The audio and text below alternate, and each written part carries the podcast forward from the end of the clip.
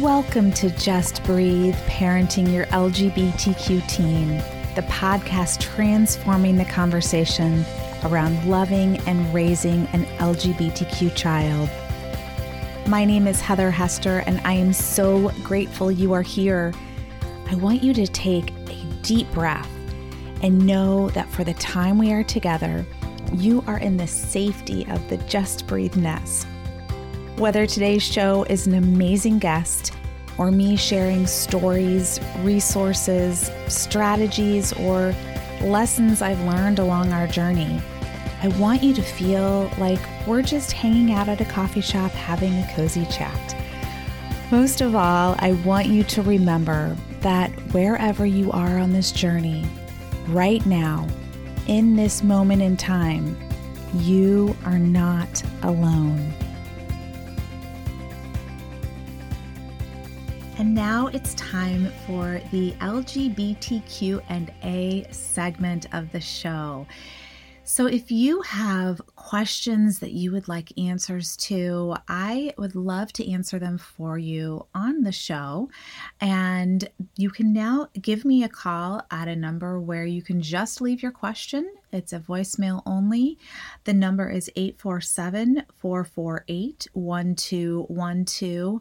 I would love to hear the questions that you have, the thoughts that you have, and I would love to answer them for you in this segment. So, again, that number is 847 448 1212. And I would love for you to be part of the LGBTQ and A segment.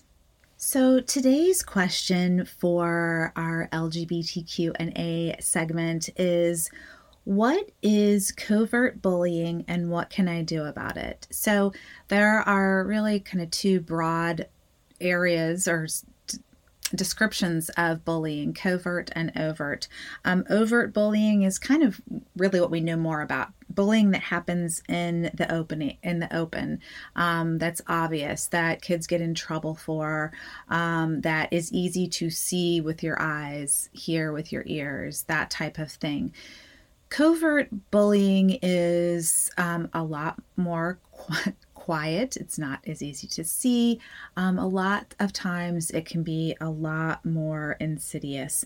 Um, the bullying that's done behind closed doors or written on bathroom stalls in text messages um, really all the spaces that are hidden from adults, right? So, what can we do as parents to help our kids through this? Um, the first thing is to know that we probably will not be aware of it at least right away. This is something that um, you know, it's easier for our child to say so and so said something mean to me than it is for them to talk about some of these, you know, covert ways that they are being bullied or that they are experiencing bullying or that a friend of theirs is experiencing it. So, the most important thing that we can do is really to provide um, a, a safe space for them at home and to create kind of this the safety tree that we you know talk about a place where our child can just come home and be them be themselves be messy be you know a lot of times that means being grumpy um, being a little bit you know angry or teenagery is the way that we describe it in our house. Um, but just kind of letting it all just letting themselves be. And as much as we might be like oh my gosh what's wrong with them? This is actually a good thing because if they are feeling comfortable enough to just kind of let it all like process through it all in a very messy way then that lets you know that they are feeling safe they are feeling at home truly at home so what this does, it really does three really important things.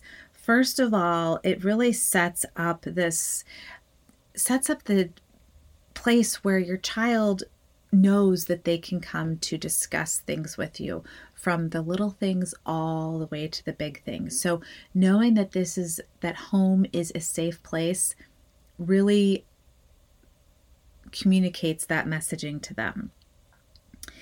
Second, regardless of what's going on at school for them, And regardless of how much they are actually acknowledging out loud to you, this space, this safe space in your home, acts and serves as an important refuge for them. And so, a lot of times, most of the time, you are not going to see really the deep importance of creating this space. And third, by giving them this space, it really allows them the time to kind of relax and recover and know that they have people who have their back, right? They have you, they have their family, and that gives them so much strength and confidence and really on on the then on the outside when they are out at school or out in public or out wherever all of these things are happening, this allows them to combat that covert bullying. Welcome to Just Breathe. I am so happy that you all are here today. I am really, really excited to introduce today's guest to you. I'm really excited about the conversation that we're going to have and um, for you all to just join in and enjoy. I have with me today Silvia Dutchevici, who is the president and founder of the Critical Therapy Institute.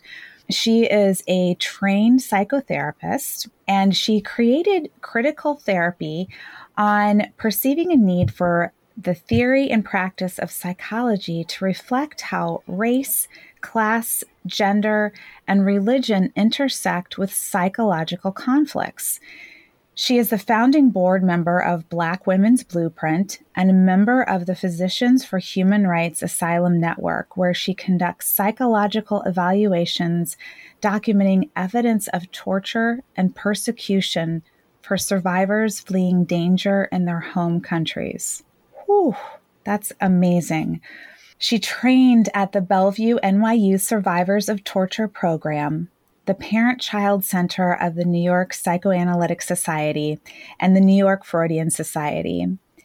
She has a master's degree in social work from NYU and a master's degree in psychology from the New School, as well as a bachelor's degree in religious studies and political science from Fordham University.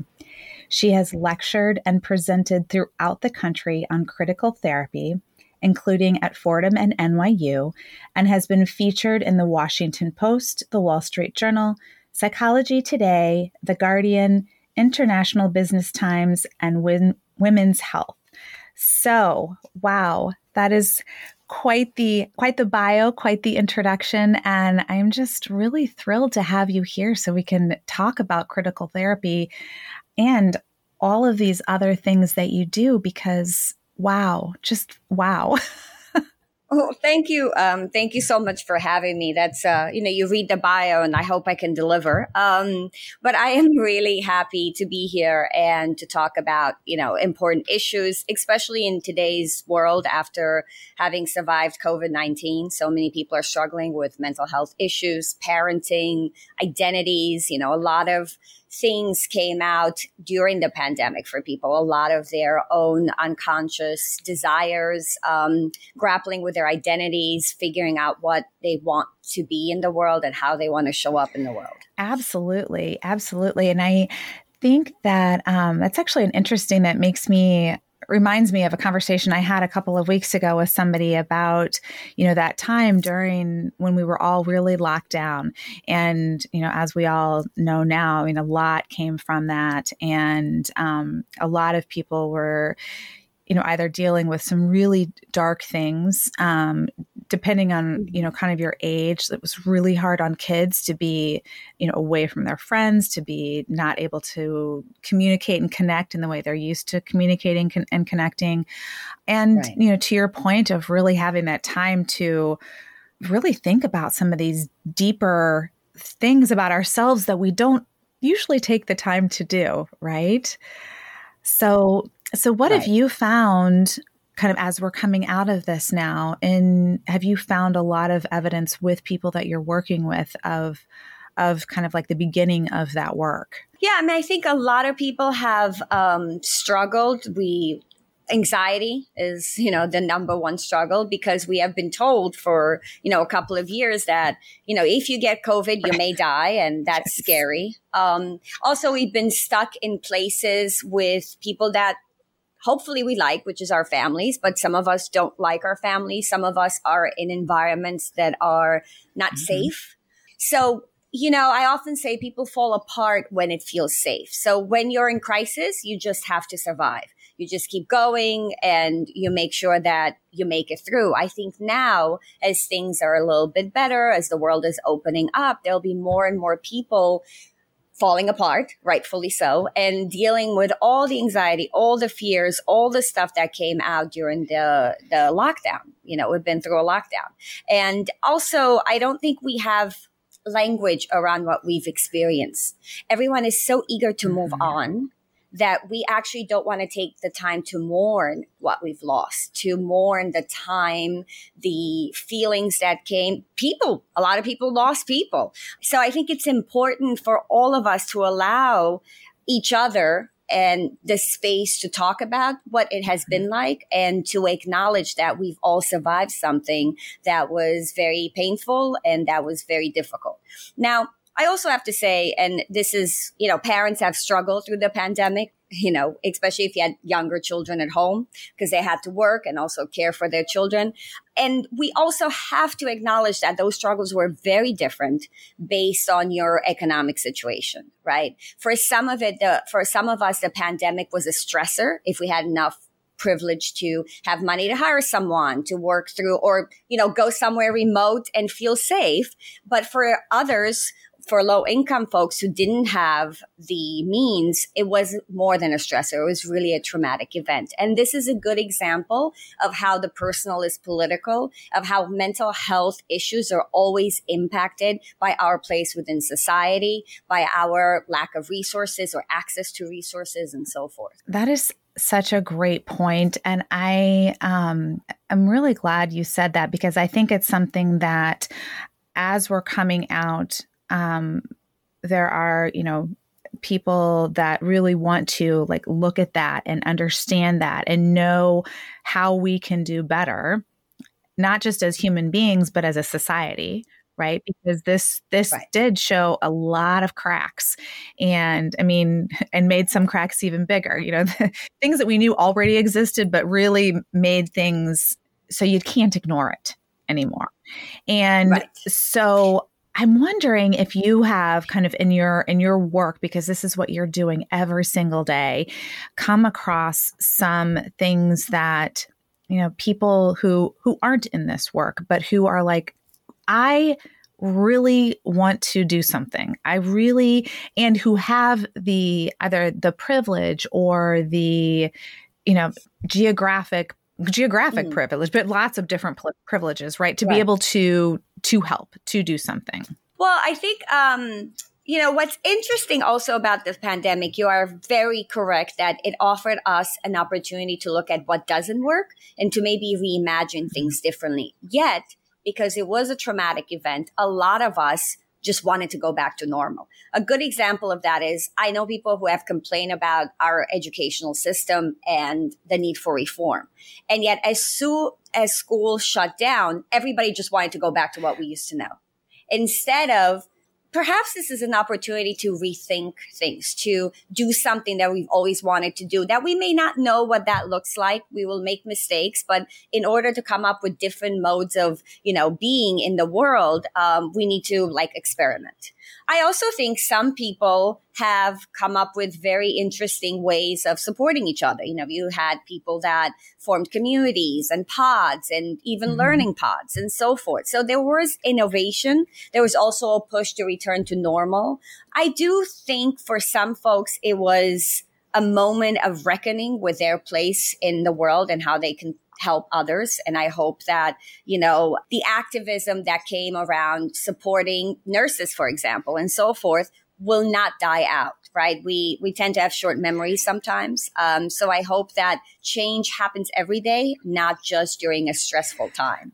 Absolutely. That is such a great point that we do have short memories. We're we tend to be really really great on the front end you know, those first couple weeks, mm-hmm. and then it just.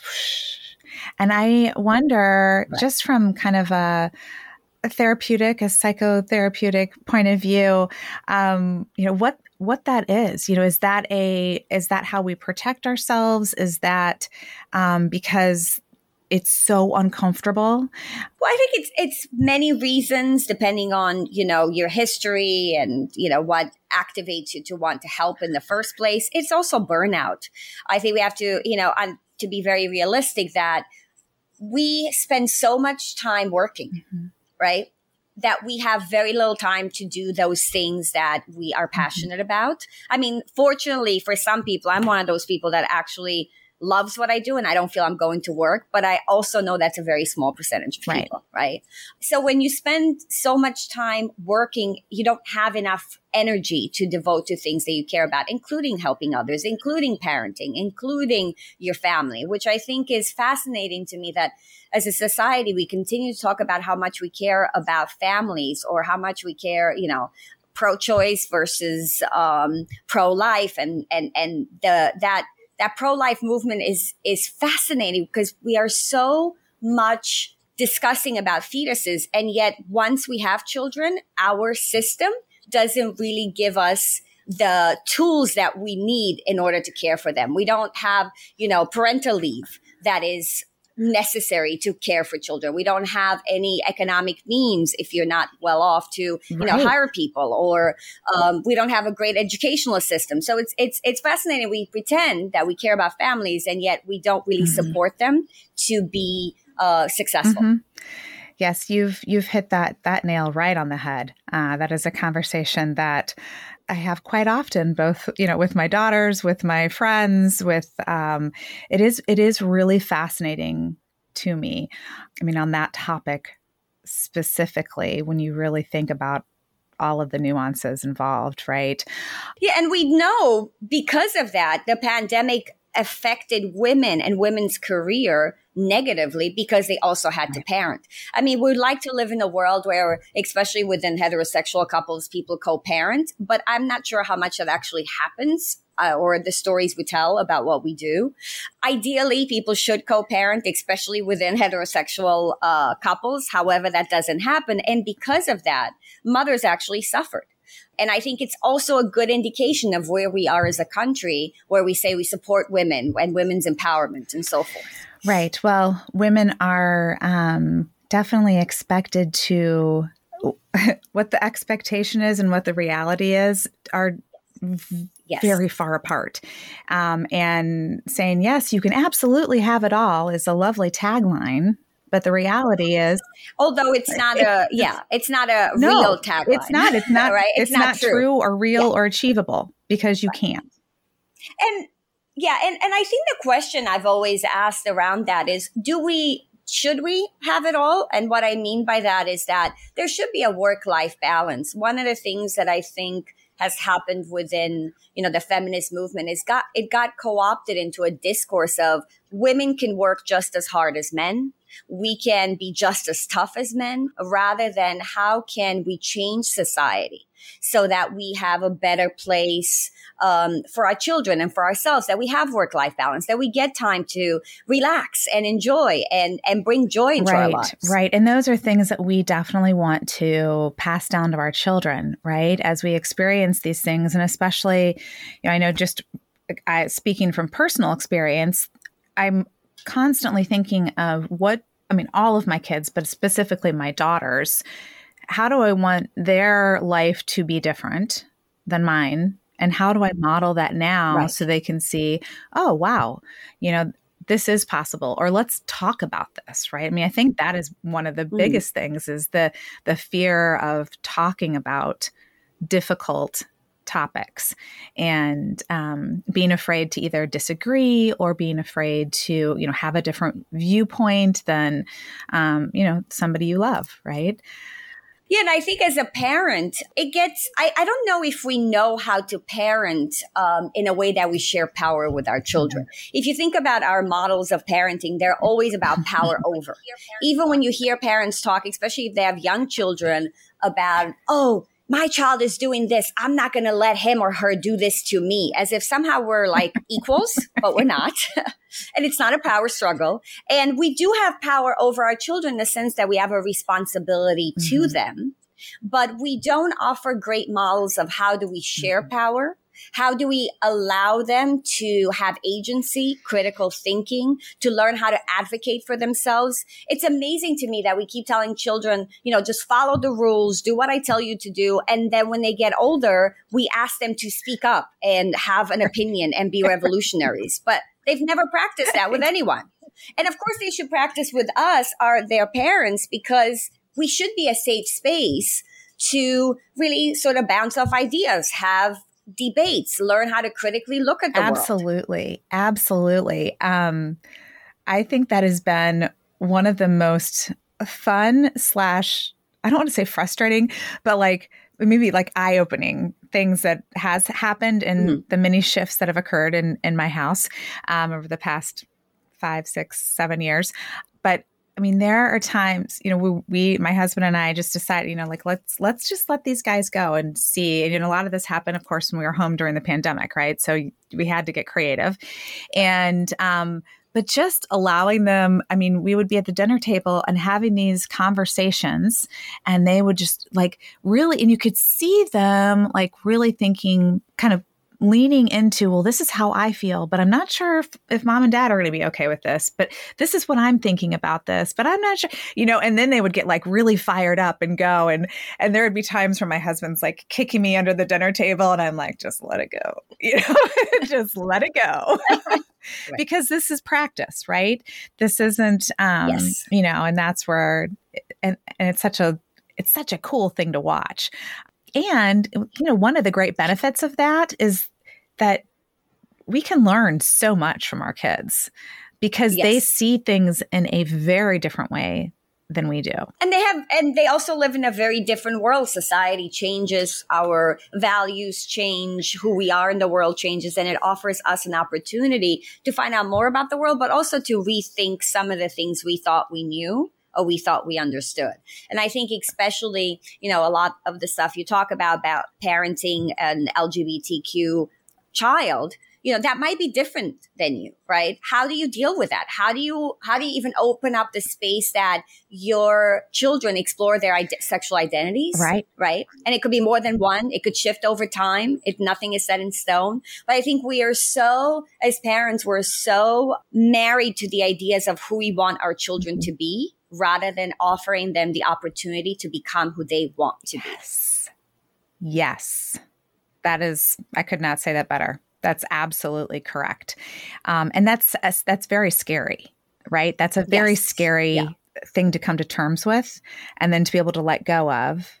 And and one of the things that I, I like to talk about and get people talking about is mourning that, right? Being able to let go of that. Yes, we all have done it, right you you have these little mm-hmm. kids and you're like okay this one seems to like this so they're going to be a doctor right, right? or they're uh, right. right and you decide when they're five like this is how it's going to work right and and of course we you know we live in a heteronormative society so you just automatically people that's where the thinking still is right so there's all these little shifts and pieces where now you think okay well this is really you know, I, this is my work I have to do as a mm-hmm. parent. Right, this exactly. is not on my right. child, right? That's a very mm-hmm. important yes. distinction.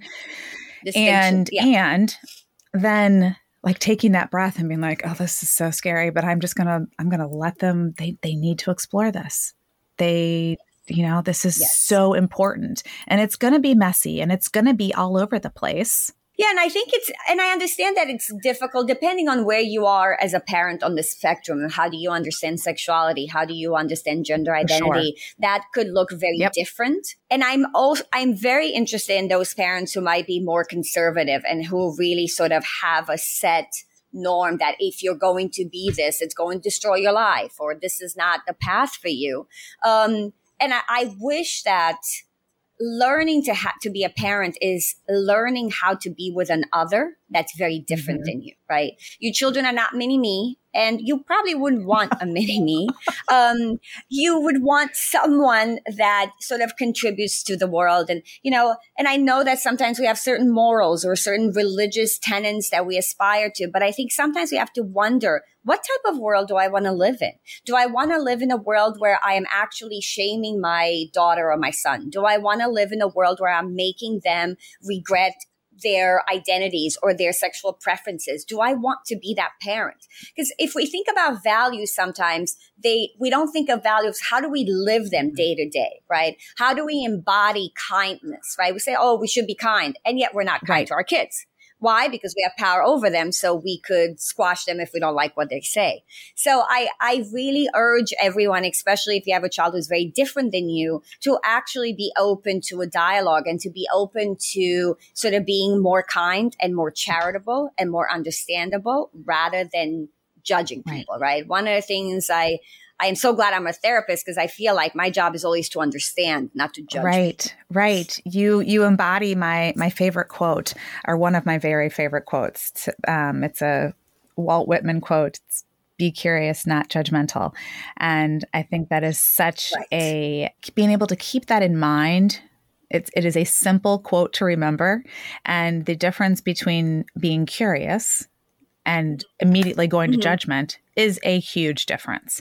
And so, um, yes. and I think too, kind of circling back a little bit, there is just knowing, um, knowing kind of what my back life story is and knowing you know a lot of people that i work with um, there is that you know what we kind of unravel all those pieces right and you realize it's fear right? That that's at the base of all mm-hmm. of that. And um, that blinds you to being able to see. Well yeah i mean i think it's fear. I also think it's because we we do live in a very heteronormative world. We also live depending on where we live in very conservative yeah. worlds. And i don't think it's necessarily just fear. I think there's a lot of values or you know as i say ideology that we are fed without even mm-hmm. realizing so intellectually, you might think you believe a certain things, but viscerally in your body, you experience that mm-hmm. very differently. So you could be, oh, I'm very open minded. I don't mind. I love LGBT people. I love gay people and so forth. And then when it comes to your son, daughter and so forth coming out, viscerally there is a different reaction and that's because we have so much indoctrination of how we should be. And it's so insidious. It's so present that we're not even aware of it. In the tv shows that we watch in the books that we read everything around us is always teaching us the right quote unquote way. What i often tell people is if you ever find yourself on the side of the powerful, if you ever find yourself in power, you should always take a step back and question that. It's easy to be on the side of the powerful. It is really difficult and yet so important to sit with and be on the side of the oppressed and the marginalized. Wow. That is, you're absolutely right.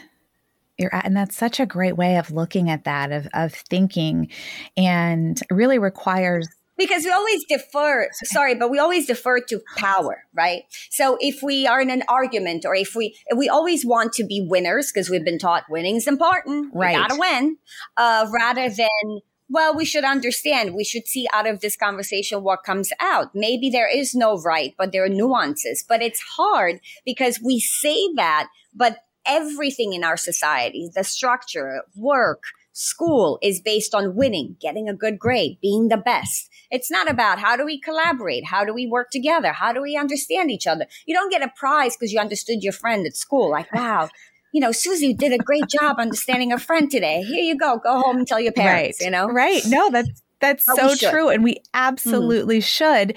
And um, I think there's a piece of this too that takes, that requires um, the ability to kind of step back and, you know, when you're in those moments, right? Because we are so hardwired, programmed mm-hmm. for all of these these things to be right. aware, to practice that awareness of, oh, this is what's going on.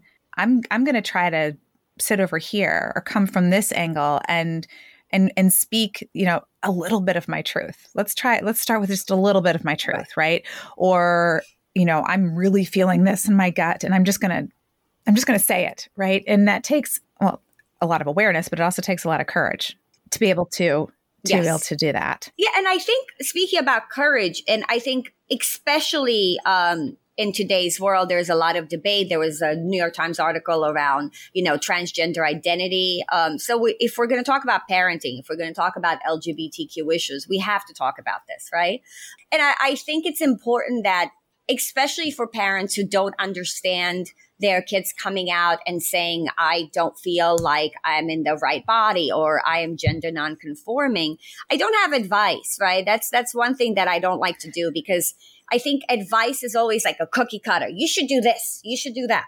And I think it's different for every parent. It's different for every child. My only sort of mega advice or sort of narrative that, that should, we should have in our minds is be open to listen, be open to ask questions and you don't have to resolve anything in a moment. It's, you, know, your child is going through something, trying to understand who they are, trying to understand their gender and allow them and allow yourself the time and space to figure it out. It doesn't have to be done tomorrow. It doesn't have to be done right away. There's always some urgency. I think whenever we are um, presented with something we don't know, we gotta solve it right away, as opposed to having the ability to sit with things. Know, one of the things I say to people who come to therapy, I think the hardest part of therapy is the ability to sit with your mm-hmm. feelings.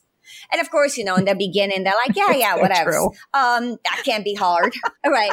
And then, you know, as we do this work together, you know, a couple months in, they have to sit with their feelings and they want advice, mm-hmm. right? I often say if you end up going to a therapist that gives you advice, it's probably not the best therapist. Um, our job is not to give advice. Our job is to ask mm-hmm. questions mm-hmm. that will sort of evoke answers yeah. that will help you. You have the answers. You're just probably unaware or afraid to ask those yes. questions. Um, and, and since we're on the topic of therapy, you know, I do want to mention, I think one of the, one of the differences between critical therapy and other therapists out there are the fact that we have a very deep analysis of power because as we've talked about, that's important. And also we invite the political into the room. And what we mean by that is not who you voted for, if you're a Democrat or Republican. What we mean is how do issues such as workers' rights, gay rights, impact and affect your mental health? Because we don't live in a bubble. We often say that the personal is political and we should account for those identities and intersectionalities, but therapists account for it in naming them, but not actually analyzing how they impact how you show up how you show up in therapy, how you show up as a parent, how you show up at work, and so right, forth. Right, right. I'm glad you made that distinction because I was. Um, I was very curious, and I also, I'm sure, you know, everyone listening is very curious. You know, what what is the difference? And and I really like that a lot. I think that again, as a society, we tend to be afraid to you know i'm going to talk about my feelings i'm mm-hmm. going to talk about my mental health i'm going to talk politics is its very own thing. Religion is very own right. thing right? Instead of understanding how all of these things intertwine and um and, and make us you know who we are right? And really understanding that because i think a lot of that is not understood. So right or, you know, I, I know this. I've trained as a psychotherapist. And I think as psychotherapists, we learn how to be good therapists to really sort of invite some questions around politics, but we don't learn how to practice a social justice model um, because we believe that therapy is apolitical, but nothing is apolitical because we're dealing with people's lives. So, you know, I often say if you go to a therapist, you should consider how does that therapist embody and live out their values?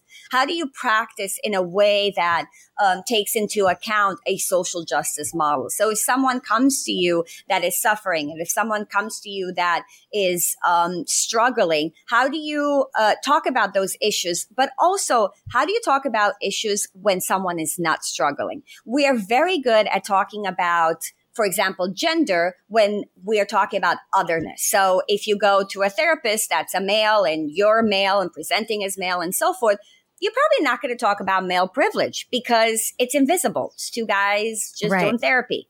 Um, but if you're a man and a woman, then you talk about it because there is a difference.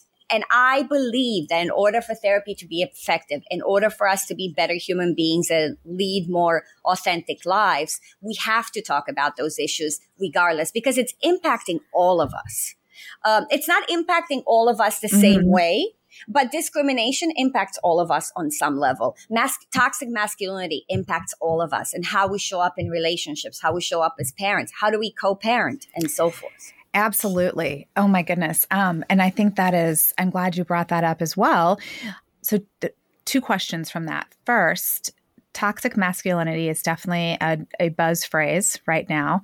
Um, I know yeah. that my my kids use it a lot, and um, I'm wondering if you could give a, a, definition because I think that a lot of people, a lot of parents, um, are like, "Oh, what does this mean?" Because it it's not super intuitive. I mean, I think there needs to be a little explaining okay. so you know how to not only recognize it, but then how to talk about it. Yeah, it's it's it's this posing uh, that masculinity means that you have to be tough, that you have to always be right, that you have to put others down, and it does. It, it's it's what's really complicated is because we have so many years of doing this how do we separate masculinity, like healthy versus unhealthy? How do we define what a man, quote unquote, is? And all those questions should be open for discussion rather than thinking that we know the answers. Um, and I think that toxic masculinity has taken over all our discourses is again we go back to this discourse of power of winning um, of i mean we had presidents that embodied that and some of us uh, you know thought that they were great. Uh, we had, you know, we had, um, it, it's interesting. One of, I think my patients are, are the smartest people and much smarter than I am, to tell you the truth. I remember when, um, Hillary Clinton was running for president and Donald Trump, right? And then she came, she was a survivor of sexual assault and she came to me and she said, so Silvia, who do I vote for? Is it the woman who protected someone who assaulted you know, his or abused his power with his intern? Or is it the man who sexually assaults right. women? So the choices were, were, I mean, there were better choices, but they weren't great. And the fact that we didn't have a choice of someone who didn't sexually assault women or didn't abuse their power, someone who supported that type of masculinity tells you how it's present in every, everything we do. Wow. It really is. And I don't think many of us uh, most of us have probably ever really thought about it in that way because, you know, to your point, it is just ingrained in everything, right? So, so how do we start becoming more aware and start having these conversations where not only, you know, obviously your your therapist is a wonderful place to start, but you know, if it's not happening there, how do we have that, you know, with our partners, with our kids, with you know our friends family members yeah i mean the first thing i say is we need to learn how to have more nuanced conversations mm-hmm. we're so addicted to sound mm-hmm. bites and we're so addicted to right or wrong uh, from all sides. Oh, this is the right way. This is the wrong way. Sure, some things are more right than others, but in order to change the world, we need to first have a dialogue. We need to ask people, how did you come to this belief? And also how does this belief impact other people in your life? I think I would like to believe that most of us want to be decent human beings. I think if we knew how our values sometimes hurts other people in very real and tangible ways, then I would like to believe that most of us, maybe not all of us, will change. Um, I think it's important, especially with our children, that we teach them critical thinking skills. We no longer do that in schools very well. We're so, um, we're practicing this banking model of education, which means literally like we go and we deposit information and then they give it mm-hmm. back to us and, you know, they get great grades and everyone's happy. But we don't actually teach them how to think, how to think of new possibilities, how to discover things, how to explore. The more we focus on achievement, we, we've done studies on this. The more we tell kids to achieve, the less they're willing to explore and take risks. Because the reward is not about, oh, I've taken a risk. I've come up to something different. I thought of something I wouldn't have thought otherwise. The rewards are like, you're your, you did your best and you won and here's your low right. gold star. Um, so the revolution starts at home as much as I would like for our schools to change, and maybe they will with time, as much as our society might change with time, it will always change with us. I think it's very important for us to reckon with our, our values and to think about how those things impact other people and to question, do we want to be this person in this world? Do I like myself if I met myself? So it, it is always about being more compassionate, being more understanding, being willing to have conversations that are uncomfortable that I think change happens. Absolutely, they do. Um, and it's interesting. I was thinking too, as you were saying that, about just thinking about my kids who have been through high school, and um, they're half half of them are through, and I what one of the things that I noticed was exactly this when they were in the higher level classes. That is where they really learned these critical thinking skills, right? Like that's where they were kind of mm-hmm. let go to be like, okay, we're going to explore this now. Well, why can't that be in every level? I mean that that should be at every right. level, right? Mm-hmm. Every kid is capable of it, and it can be um, introduced in different ways. So I think that, you know, obviously this is something that over time will shift and will hopefully shift, would be lovely um, because that is such an important an important skill and just seeing you know now as they're going through college and into into the real world having that ability to be able to really stop and say okay how do i really think of this how does this really make me feel because i know i did not mm. go through school like that i mean it took me till well into my 30s to be able to do that, right? I don't want that for my kids. I don't want that for any kid, any person. So um, that right. is something that is really, really important. Yeah. And I think we have to demand more from our schools, demand more from therapy. I mean, one of the reasons why I've created critical therapy and one of the reasons that I wrote this book that's coming out September 7th um, is because I do want to challenge therapists to think about how do they show up in therapy? What how what are you promoting? What are you practicing? How does your politics show up? Because they always do even when you think they don't they're mm-hmm. always present.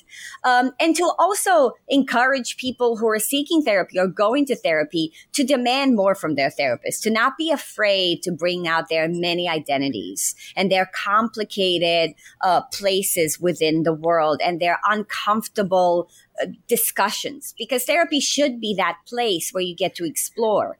Um, I often say that the therapeutic relationship is a blueprint for all other relationships, meaning if you and I in therapy can work out our differences, if we could look and discuss difficult topics, it will give you the tools that you can do this with mm-hmm. other people.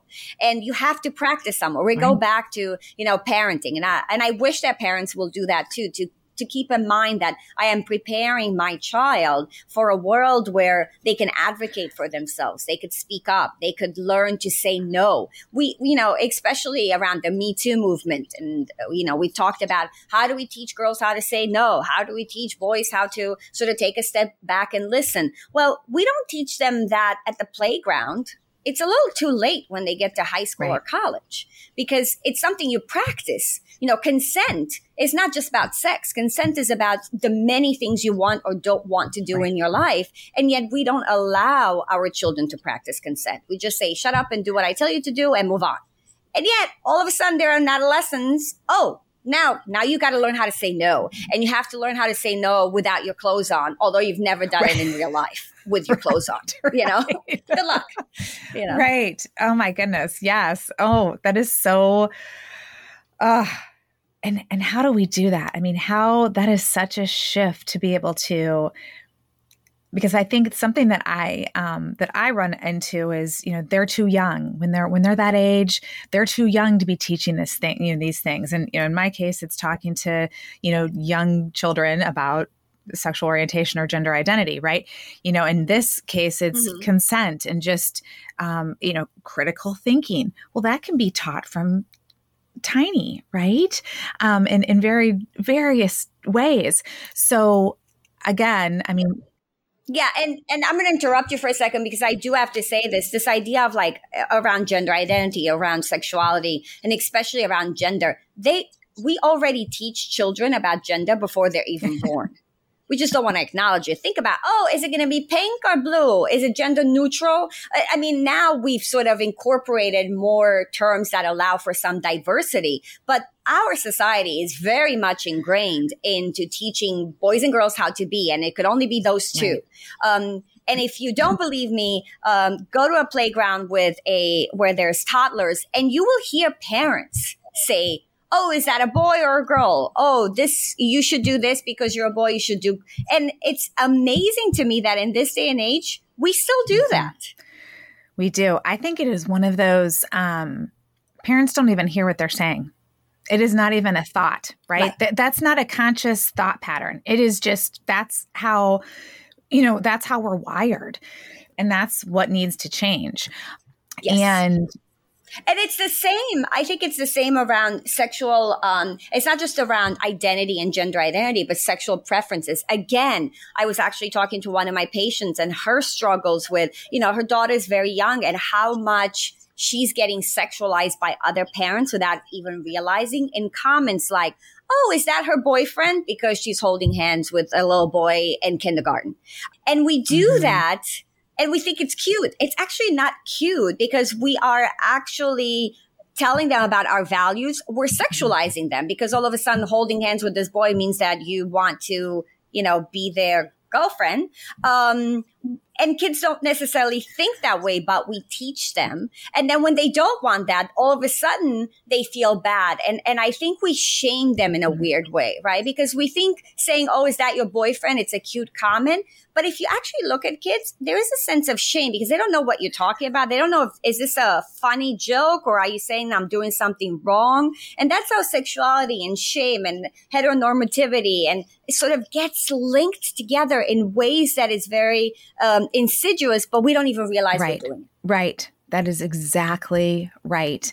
And and all kind of circles back to that whole idea of we all need to learn to be m- much more aware of how we talk, um, especially how we talk to our kids, and um, and, and just yes, really rethinking how we were programmed or how we were wired and mm-hmm. thinking, gosh, this could be construed this way. And I, I didn't even realize that, right? I mean, to this, right. and you think, like, as you follow that thread, right? And you think, okay, here it starts at some seemingly benign statement right but then it it kind of circles into this where you realize oh my goodness that there's there's shame then there's guilt right then there's confusion right. mm-hmm, mm-hmm. because they're like i yeah i don't understand this right? So, I mean, right. you're already building these layers at kindergarten. Mm-hmm. And expectations, because now you're like, oh, so I guess you want me to like this boy, okay? Um, right. And and it it it's already there. And I think one of the things that um, you've said that I would like for parents to think about is to be very intentional you have a responsibility as a parent. So when you speak, and of course, we're not perfect parents. We're going to say stuff that is not intentional and may come out the wrong way. I don't think that's as important as how do you repair. Yes. So we are going to be bad parents, quote unquote, at some point. We're going to be frustrated. We're going to say something inappropriate. And that's not as important as how do you come back and repair that. You know, there's no such thing as a perfect parent. And if you had a perfect parent, you know, Winnicott used to say about the good enough mother. And now I say the good enough parent because if you had a perfect parent, you'll probably raise a psychotic child because that child could never come could never live up to your expectations because you're perfect. So most of us are human. We're imperfect. We make mistakes just like in all our relationships. What counts is not what we did, but how do we repair mm-hmm. it? How do we not do it right. again? Because you also don't want to be the parent that keeps saying inappropriate things and you come back and, oh, that was wrong. That was wrong. After the third or fourth time, you got to take a break and look at what's happening for you. Um, but I think to be intentional, to allow for mistakes to happen, but to always come back and be open about them, right? And you also model a different way of being in the world to your child, where your child could say, well, I've made a mistake or I've changed right. my mind the other thing about our society lately is like we don't allow people to change their minds, which I think is such a missed opportunity for change. And we all, I, I hope we all change our minds as we grow and oh understand. Oh my more. goodness, yes. But you're absolutely right. That is, there is definitely that's a no-no, which is absolutely, I mean, crazy when you think about it because you're not going to have the same thoughts and opinions about things at you know 40 as you did when you were 20 right? Or when you're 60 I, yeah, I hope I, well I hope right. not. Exactly hope not. um so that is uh, another thing you know another thing just that's this is okay like giving yourself permission to to do this. This is actually a good thing.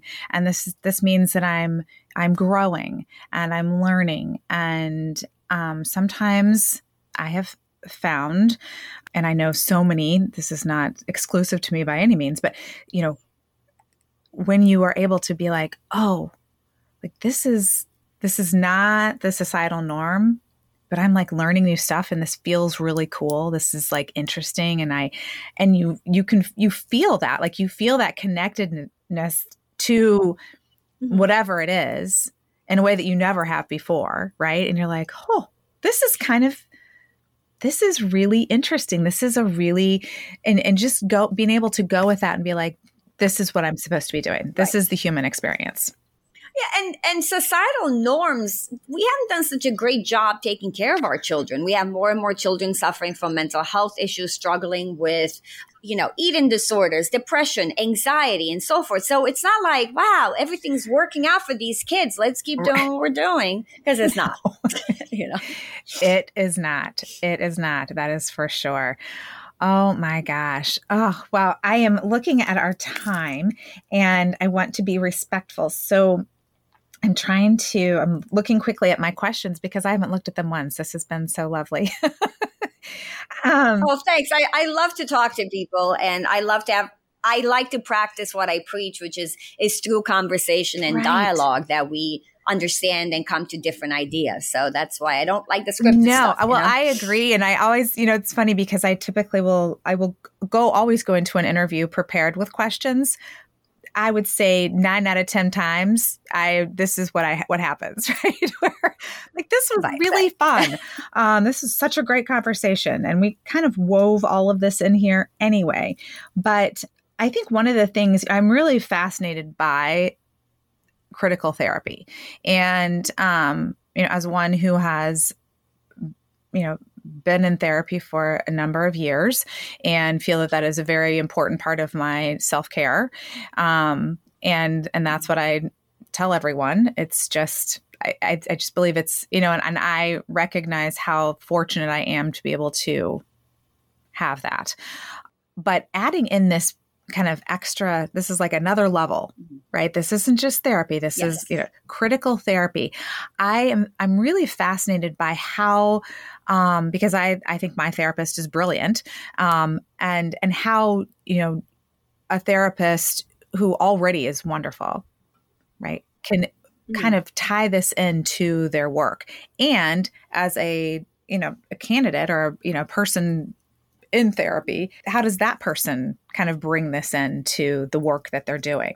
Thanks for that question. So, a couple of things. You are correct. I think one of the differences between critical therapy and other forms of therapy is our analysis of power, of bringing the political, of looking at the therapeutic relationship as a blueprint for all other relationships, and practicing a politics of equity. And we'll talk about that in a second. Um, I think the biggest thing is that we believe in transformation. We, you know, therapy could be a place where you're supported, you feel heard, and you feel mm-hmm. validated. And that's great. For me, that was not my interest as a therapist. I was always interested in transforming people's lives. I'm interested in, in people reckoning with who they are and how they want to be in the world and having more authentic lives. Um, one of the things that when we talk about our politics of, you know, equity is that, um, we wanted, and you touched upon this, uh, the fact that you can afford to go to therapy. A lot of people can't. Right. Um, and usually we don't have very good services for people who can't afford therapy. So one of the things that we did because of our commitment to social justice is we've created a sliding scale. A lot of therapists have a sliding scale, but usually the sliding scale works that you have your fee. And for people who can't afford, they just pay less. Well, our sliding scale is based on income and resources, and we don't have a cap for low or high, meaning your session could cost $50 or $1,000. Um, so basically, everybody who comes to us pays the same percentage of their income and resources for their psychotherapy hour. So this way we actually put in practice again our values where we could see people from all walks of lives. Um, and it's very important that those people actually meet in our sort of waiting rooms. Um, and it's also a very, um, important process in therapy to reckon with money. Money hides a lot mm-hmm. of things. And usually it's people who don't have money that have to always deal with um, talks around fees and money and right. so forth. But affluent people also struggle with money. And it's a missed conversation of how does your privilege, how does having money make you feel? How does that influence how you show up in the world? Right. So I think it's very important to have those conversations with your patients. So as far as uh, how people can find out about us, please visit us at criticaltherapy.org. Um, we are thinking of doing more workshops for clinicians. Right now, we have a four year program that train psychotherapists who have graduated and are practicing into this model. But we are also aware that that model, we only train four or five people every year. And that's very strategic because it is hard and it's, it's, the, the difficulty in this model is as a therapist, you first have to reckon with your own identities and you have to reckon with your own place in society and your own values. Um, but I do think it's something that's important for us to learn how to talk to other therapists that might be interested in learning how to incorporate some of these very important issues into their own practice. So we are thinking about maybe doing a one day workshop just to start the conversation sure. um, and to sort of um, think about it how can I do this differently? How can I help my patients differently? That's great. And then you've written this book as well that's coming out in September, and that is written both yes. for for both therapists and for people right. going to therapy. Right. And we actually, in the book, I give a case presentation of how therapy looks like in critical therapy. And I wish that people would read that and actually sort of go their own therapist and be like, how come we don't do this? Or can we do more of that? Um, because I think that's important. I also have a chapter about love in psychotherapy. Um, it's so interesting how therapists are so nervous to talk about love. And that's because our society often equates love with mm-hmm. romance and relationships, rather genuine love for someone that you see sometimes once a week, sometimes twice a week, and you spend an amount of time and talk about deep, intimate mm-hmm. issues. Love is always mm-hmm. present. That's wonderful. Oh, I'm I'm really excited to to read that when it comes out, and um, and I will link all of this into the show notes as well, so it'll be easy for people to just kind of click through and and and find out more and be able to get on Thanks. get on the waiting list for this book. Um, so just thank you so much. I really enjoyed this conversation, and I really learned a lot myself. So I always love having oh, thank you conversations like this that are just so rich and um, interesting. So thank you. Yeah, thanks so much for the questions, for the conversation, for sort of being transparent. I think that we've modeled ourselves some ways that people can have conversations with each other, with their partners, with their children, and so forth. Wonderful. Yay. We did a good job. yeah. Thank you.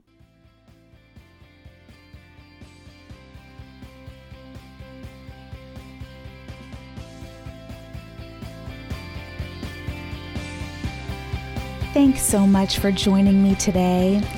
If you enjoyed today's episode, I would be so grateful for a rating or a review.